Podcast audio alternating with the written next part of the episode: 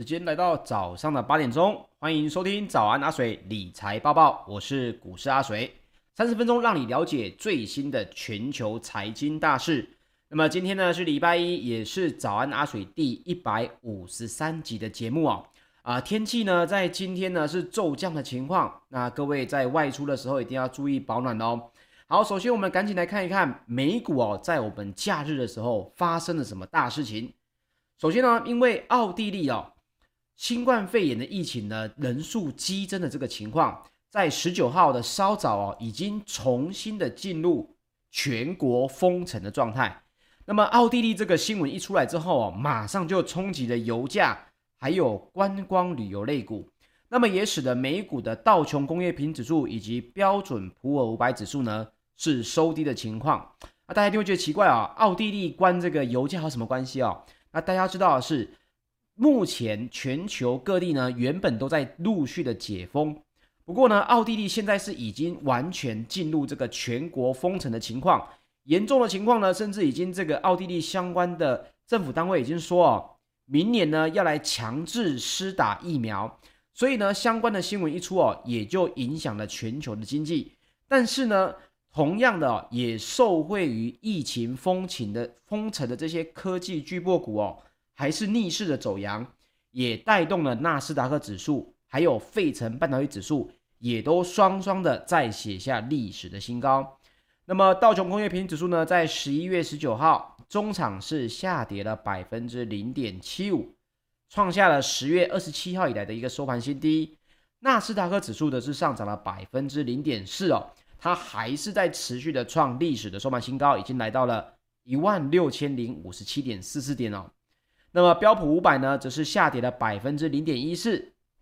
费城半导体哦，则是因为上涨了这个百分之零点三一，收在三千九百一十二点，又创下了历史的收盘新高。那我们待会会来聊一下哦，这个纳斯达克跟费半呢，有什么成分股哦是逆势走阳的？那首先呢，我们先来聊聊奥地利的这个封锁哈、哦。其实，在奥地利锁国之前呢，德国才在礼拜四哦，上个礼拜四，对于没有接种疫苗的人呢，设定了一个新的限制。主因呢，也是因为德国的第四波疫情哦，也促使了每日确诊人数呢，刷新了历史的新高。那么这两个消息一传来啊，首先第一个冲击的是什么股？旅游航空类股是重挫的情况，包括了联合航空还有达美航空哦。也都分别下跌了百分之二点七八跟百分之一点零七。线上度假的租赁公司呢，这个 Airbnb 啊，还有线上的旅游服务商哦，Booking 也同步下跌了百分之三点八七，还有百分之一点五一。那我们就聊到了，其实美国的拜登政府呢，才在一个礼拜前刚刚解除这个疫情的旅游限制。那这项限制呢，已经实施了将近二十个月之后哦。其实当时把很多的国际旅客都挡在了美国的国外，那么很多的航空业者哦，才在一个礼拜前才觉得，哎，这个时候是不是要解封了？包括了航空跟旅游业呢，都感到振奋。但是目前欧洲的确诊人数一度跳增，封城的限制哦再度出笼，也对这个期待啊，原本欧洲的旅客啊可以立即回温的这个投资人呢，可以说是一个非常利空的一个消息。但是呢，相对的也有一些企业是受益的哦，比如说因为这个疫情再起哦，美国的公债殖利率又继续下滑了。那么科技类股呢，对于公债殖利率相当的敏感，疫情呢也导致资金哦，目前是从银行、能源等价值股哦，又轮动进了这个超大型的这种科技全值股，那包括了脸书哦，也就是这个母公司 Meta。它也上涨了百分之一点九五，也是标普五百涨势最明显的一个成分股之一。那目前呢，大家也知道，阿水的这个我算是 NVIDIA 的老粉丝啊，他公布亮眼财报的 NVIDIA 呢，也续涨了百分之四点一四哦，收在三百二十九点八五美元哦，也创下了历史的收盘新高纪录。其实说到这个呢，就讲到这个之前呢、哦，阿水在前几个月。上这个阮木华先生的这个节目的时候，我就提到了 NVIDIA 才是元宇宙里面最能打的哦。同时，我也提到了这个 Omniverse 的事情。那当时候大家对我讲这个东西，觉得哎，大家都在聊这个宏达电的 AR、VR 啊，都在聊这个相关的东西，只有你在讲 Omniverse。但是哦，曲高绝对不会和寡，终究是市场哦给了 NVIDIA 一个公道哦。NVIDIA 现在各位看到消息一出来，大家又在朗朗上口这个 Omniverse 啊。其实阿水没有特别厉害，只是呢，我每天帮大家做这个早安阿水的时候，看到了这个相关的新闻，我把它给统整出来而已啊。那目前值得注意的是，众议院在十九号表决通过了美国总统拜登未来建立这个社会安全网提出的一点七兆美元这个这个方案哦，叫做重建美好未来法案哦。接下来呢，就要送交这个参议院来审核了。那目前这件事情呢，一点七兆的资金哦，会流向哪里呢？这些因素哦，也化解了化解了这个。欧洲目前疫情再起的这个情况，所以美股为什么没有四大类股通通跌？原因呢、也跟资金的活水目前还是相对应的充沛哦。那根据 CNBC 的报道，路福特的调查就显示，标普五百的成分股已经有百分之九十五的企业来公布第三季的财报了啊，所以接下来呢，想要再利用这个财报再攻一波强势，可能是比较困难一点的。那其中呢，有百分之八十一的美股盈余是击败了华尔街原本的预期。那么如今呢，分析师就预测标普五百企业第三季的净利有望是年增百分之四十二点三。好，接下来我们来说说美股的一个个股变化方面哦。那么特斯拉呢，在 Wedbush 的这个分析师哦，以电动车改革趋势一如预期为由，把该公司的目标价一口气上修的百分之二十七。来到一千四百美元，那么股价呢也终于是止跌回升了，上涨了百分之三点一七，收在一千一百三十七点零六美元。那阿水跟大家提过了，各位要记得，目前所有的电动车在大量销售，能够改善这个所谓的充电桩的问题之前，所有的电动车的话题哦都会讲得很热，但是实际的获利绝对是来自于碳权交易哦。那这件事情呢，你一定要看得很通透，因为只有现在你看得通透，你才不会不小心买到地雷股哦。所以特斯拉呢，包括它的获利来源，在二零二零年哦，其实很大一部分也是来自于这个碳权交易。那这个热度呢，还是会继续热下去，甚至在二零二二年，大家可能会听到越来越多哦。那另外，美国的记忆体大厂美光。也大涨了百分之七点八，来到八十三点零三美元，终于是创了六月三十号以来的一个收盘新高。涨幅呢，也是费半三十只成分股之冠。所以费半为什么相对强势？原因呢、也是因为美光的收盘大涨的情况。那原因是为什么呢？其中哦，也包括了这个 Evercore 的 ISI 的分析师哦，CJ 在十九号呢就把美光列入了首选名单。他预测呢，明年公司的盈余有望恢复成长的态势。那他也认为，美光财报表现有望在明年的二到四月或五到七月的当季触底。那要端赖呢，供应短缺市况呢如何改变哦？那大家应该也知道，最近记忆体呢其实不是这么的强势。那么外资看好之后呢，股价是飙上了近五个月以来的一个新高哦。那也根据了巴伦周刊啊，市场观察也报道啊。昨天，哎，应该说前几天的这个新闻哦，就是讲到美光的这件事情。那首先呢，其实目前为什么大家对美光的信心没有这么好？为什么这个记忆体的，包括半导体指数里面的记忆体类股哦，都不是这么强呢？原因呢、哦，也是因为市场的信心很不足，因为大家认为啊，PC 啊、手机啊、云端的需求啊，能不能延续？毕竟现在大家都在讲的可能是元宇宙啊，更多的这种啊、已经是。比相对成熟的市场哦，那么今年五六月呢，第一轮的现货价哦也开始走平哦，对于市场哦忧虑是更大的。不过呢，刚刚提到的这位 CJ 分析师就有聊到哦，市场呢对于明年上半年的记忆体价格的跌势已经变得比较不悲观了，这是最新的一个变化，而且呢还估计价格届时有望触底。那另外为什么呢？其实也是因为超大型的数据中心的资本支出。也渴望在今年底之前改善。那对于记忆体而言呢，这算是一个比较利多的好消息。也包括了，他也提到了，NVIDIA、AMD 最近都因为脸书的母公司哦 Meta 决定打造这个元宇宙来受惠，但是呢，也提到一件事情，要注意的是，如果缺乏了低润的话，高效能的运算根本就无法执行哦。这也是投资人忽略的重点。好，大家就会觉得说，哎呀，可是呢，华尔街对于美光的两季的每股盈余预估值，不是下修了将近三分之一吗？那么这一位分析师就聊到，他也认同美光的盈余呢可能会继续下滑，但是呢，利空呢已经是有在股价上面来表现了。所以目前呢，各位也可以继续来观察一下哦，这个记忆体市场呢，在前几天哦。稍稍的有外资呢有看法稍微不同，虽然每股盈余的预估值还有这个相对应的获利，还是有可能没有看到马上就有一个曙光，但是呢，目前有望是在这个十二月到二月，或者是三到五月的当季来触底哦。那这是这个海外的一个最新消息。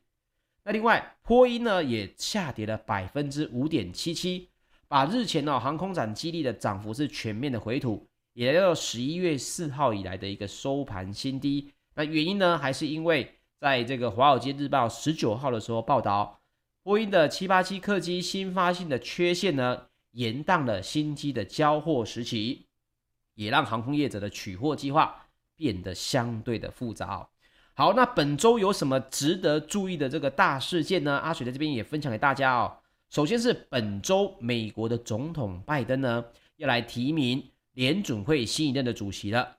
那目前呢，候选人有现任的主席鲍尔跟这个布兰纳德。那市场预期呢，无论拜登呢提名哪一位作为下一届联准会的主席哦，二零二二年联准会的货币政策呢都有望持续的维持鸽派。但是我的看法是，我觉得这个没有绝对啦。之前大家也说鲍尔很鹰派，没想到他一上任之后，马上就变得很鸽派哦。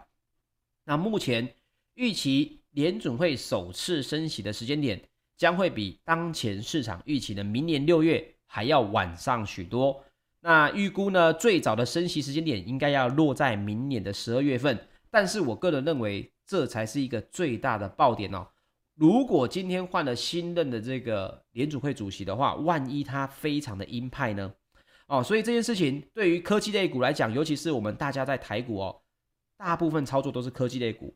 还是要注意这个变数喽。那这个是这礼拜拜登会来正式提名的，那我们可以继续观察下去哦。有一个风险概念呐、啊，并不是自己吓自己，但是你要知道风险一定是存在你看到的这个新闻里面哦，不能因为别人觉得诶市场预期是如何就如何。那另外礼拜四二十五号呢，联准会要来公布他们十一月份的这个利率会议纪要了。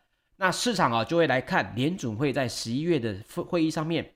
对于二零二二年的升息态度哦，这个点状图也有可能再继续更新，看时间会不会提早。一旦提早的话，可能会对于美股哦又会有这个下跌的影响了。那么十一月才刚刚提到这个要来缩减 QE 的 taper，应该会在二零二二年完全的退场，而且目前是说不会在 taper 结束之后急于的升息，也强调 QE 的 taper 哦就是缩减。跟升息之间本身并没有任何的连接性。好，礼拜二明天我们的 IHS Market 呢要来公布十一月全球主要国家的 PMI 报告了，也就是制造业 PMI，包括美国、德国、日本、英国等全球主要经济体哦。那目前市场最为观察的就是十一月的制造业 PMI 表现。目前呢，市场预期十一月美国的是。PMI 初值会落在五十九，应该要比前值五十八点四小幅的上升，主要呢是反映订单的需求强劲哦，还有供应商交货延长、原料的价格上升等分项分数上面哦。那这点呢也可以来观察一下，明天呢就要来公布 PMI 的数字了。那接下来我们来分享一下欧股方面哦，欧洲股市呢就相对的没有这么的优哦，大部分都是因为疫情的问题。而相对的受挫，那么包括了银行、还有汽车等周期性的类股哦，都造成了泛欧指下跌。周五呢，泛欧 STOXX 六百指数是下跌了百分之零点三三。那么离到聊到了这个奥地利呢，成了西欧第一个全面封城的国家。那新措施呢，周一就在二十二号，今天就会来上路。奥地利的总理呢，他也聊到 S 的，他也说。至少要封城二十天，而且明年二月一号起可能全民都要依法来施打疫苗。那么奥地利疫苗接种呢，也其实在西欧国家哦是敬陪末座，因为大家都讲了比较这个自由一点嘛，有疫苗我偏不想打。那过去一周以来，该国每十万人的染疫率也升到了一千零四十九点九例哦。过去一个小时，哎，应该二十四小时以来，就有一万五千八百零九人确诊哦，也创下了这个奥地利疫情爆发以来的一个单日记录。那因此呢，包括了德国的卫生部长也说，包括了这个当地的疫情严峻，也不排除要来全面的封城哦。所以欧洲的目前最跌的这个类股有哪些呢？包括了银行股、汽车股，还有旅游休闲股哦，跌幅都在百分之一点五到二点二之间。英国航空公司母公司 IAG，还有劳斯莱斯呢，就是这个飞机的引擎制造商哦，也大跌了将近百分之四。但是有人受挫，当然就有人受惠哦。包括了英国的电商股呢，这个英国的网络杂货商哦，Ocado 呢，它又这个飙涨了百分之六点八。线上超市呢，跟餐饮外送业者哦，股价也都是齐扬的状况。可是我个人是看到这个新闻的时候，我去查了一下，包括美国等其他各地哦，呃，对于这个消息反应并不是这么大。主要受影响的呢，还是在于航空旅游类股哦。那接下来我们再来分享一下石油方面哦。纽约商业交易所十一呃一月的原油期货呢，在十一月十九号收盘是下跌了百分之三点二，回到了每桶七十五点九四美元。那近月布兰特原油呢，也下跌了百分之二点九，跌破了每桶八十美元。主因还是因为担忧欧洲新一波的疫情反扑。会来冲击需求的影响哦，所以这个石油方面呢，也是因为疫情再起哦，这个担忧，所以让这个油价呢是回到了八十块以下。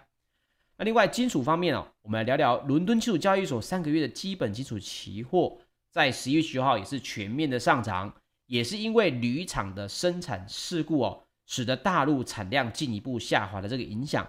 那另外呢，我们来聊一件事情哦，就是全球第二大的锂矿商智利化学矿业公司哦，它在十一月十八号公布了它的最新的财报。那么它的财报表示呢，该公司第三季的营收是年增百分之四十六，非常的惊人，来到了六点六亿美元哦。净利呢也比去年同期的一百七十万美元，去年同期赚一百七十万美元。这一季呢，直接大增到一点零六亿美元哦，完不探几百七十万，起码探一亿哦。那主要呢，也是受到需求增长以及离价上涨的带动哦。所以这个新闻出来呢，我相信哦，这个台股相对应的，包括跟锂电池相关的这个企业哦，可能股价又会来波动了。但是各位要记得哦，这是人家锂矿商的一个财报受益。我们台股目前讲到的这些相对应的电池类股呢，它都是属于一个呃供应链之间哦，并不是直接的锂矿商哦。那么今年以来啊，指数锂的价格已经上涨一倍了，中国市场的梨价格呢更是创下了新高，因为也包括市场目前梨库存非常的稀少。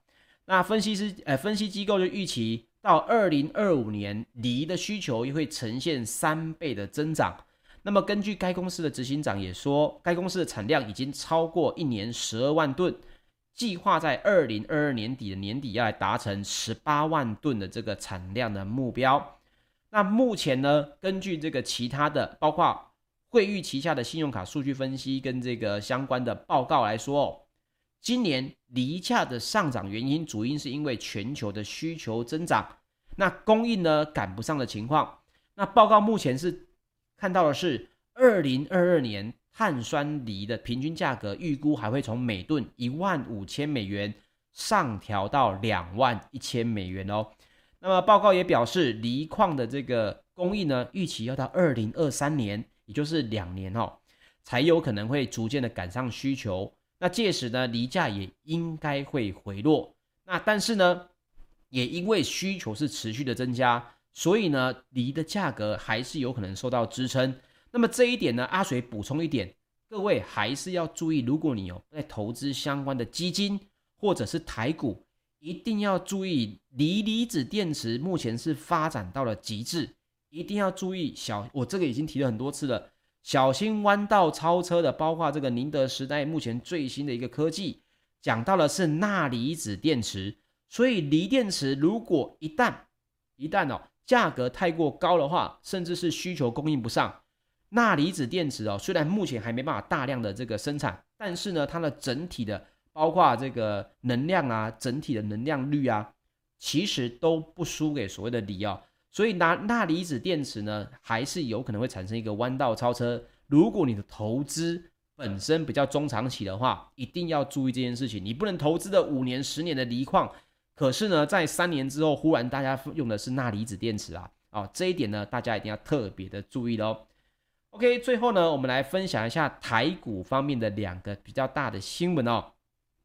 首先呢，群联各位应该最近看到很多群联他们的执行长啊潘先生的这个包括官司啊一些争议，但是我们不聊这个，我们今天聊到的是群联在二十一号举办的竹南五厂的呃五期的厂房启用典礼哦。那么根据他们执行长呢，这个潘建成先生也表示哦，目前的产能呢仍然是远远无法满足需求，每天呢是被客户追着跑。那也像这个 NAND 的 Flash 原厂哦，要求希望能够比今年还要能够取得一点五到一点八倍的这个总容量。那他也透露，群联目前是受到了美国伙伴的邀请，要来研发太空用的 SSD。因为大家现在都知道嘛，这个相对应的话题啊，最近台股追的话题是什么？第一个面板股，大家又开始在讲了，但是一定要注意。面板股的法人资金流向啊，并不是所有的面板股都受益，你一定要注意的看。第二个讲什么？讲到低轨卫星嘛，包括了这个目前的太空时代啊，啊，所以呢，群联现在也讲到了研发太空用的 SSD，预计呢，二零二五年内来投入量产。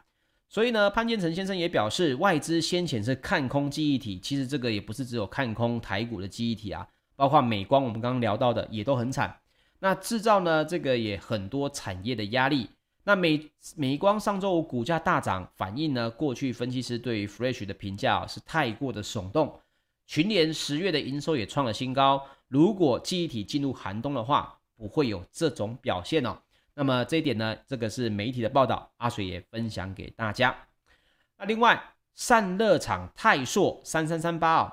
它的车用布局呢，也传来捷报，打入了中国电动车的龙头大厂的供应链，拿下了中控平台散热模组的大单。那泰硕呢，也因应这个订单暴增，本月是急增产线，总产能呢是倍增，出货有望迎来爆炸性的成长。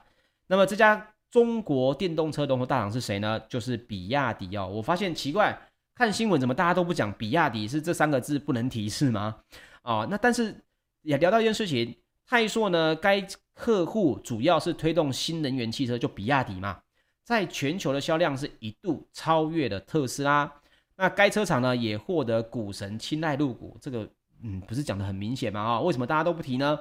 那今年前十月新能源汽车的销量高达四十一点九万辆，年增是百分之两百一十二。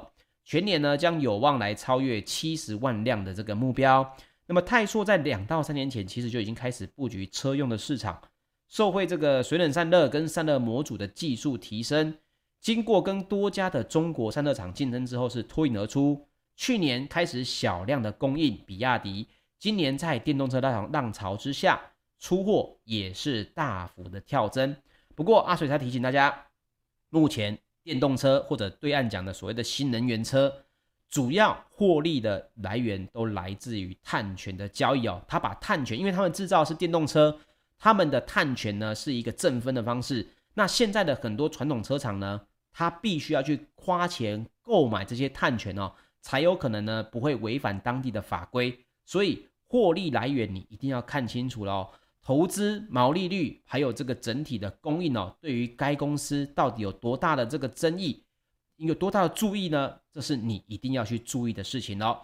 OK，以上呢就是本集的节目内容，谢谢大家收听。要听重播可以到我们的 YouTube 频道。那喜欢我们节目，也请您在我们的 YouTube 上面帮我们按赞或者帮我们分享喽。谢谢大家，我们明天早上八点再见。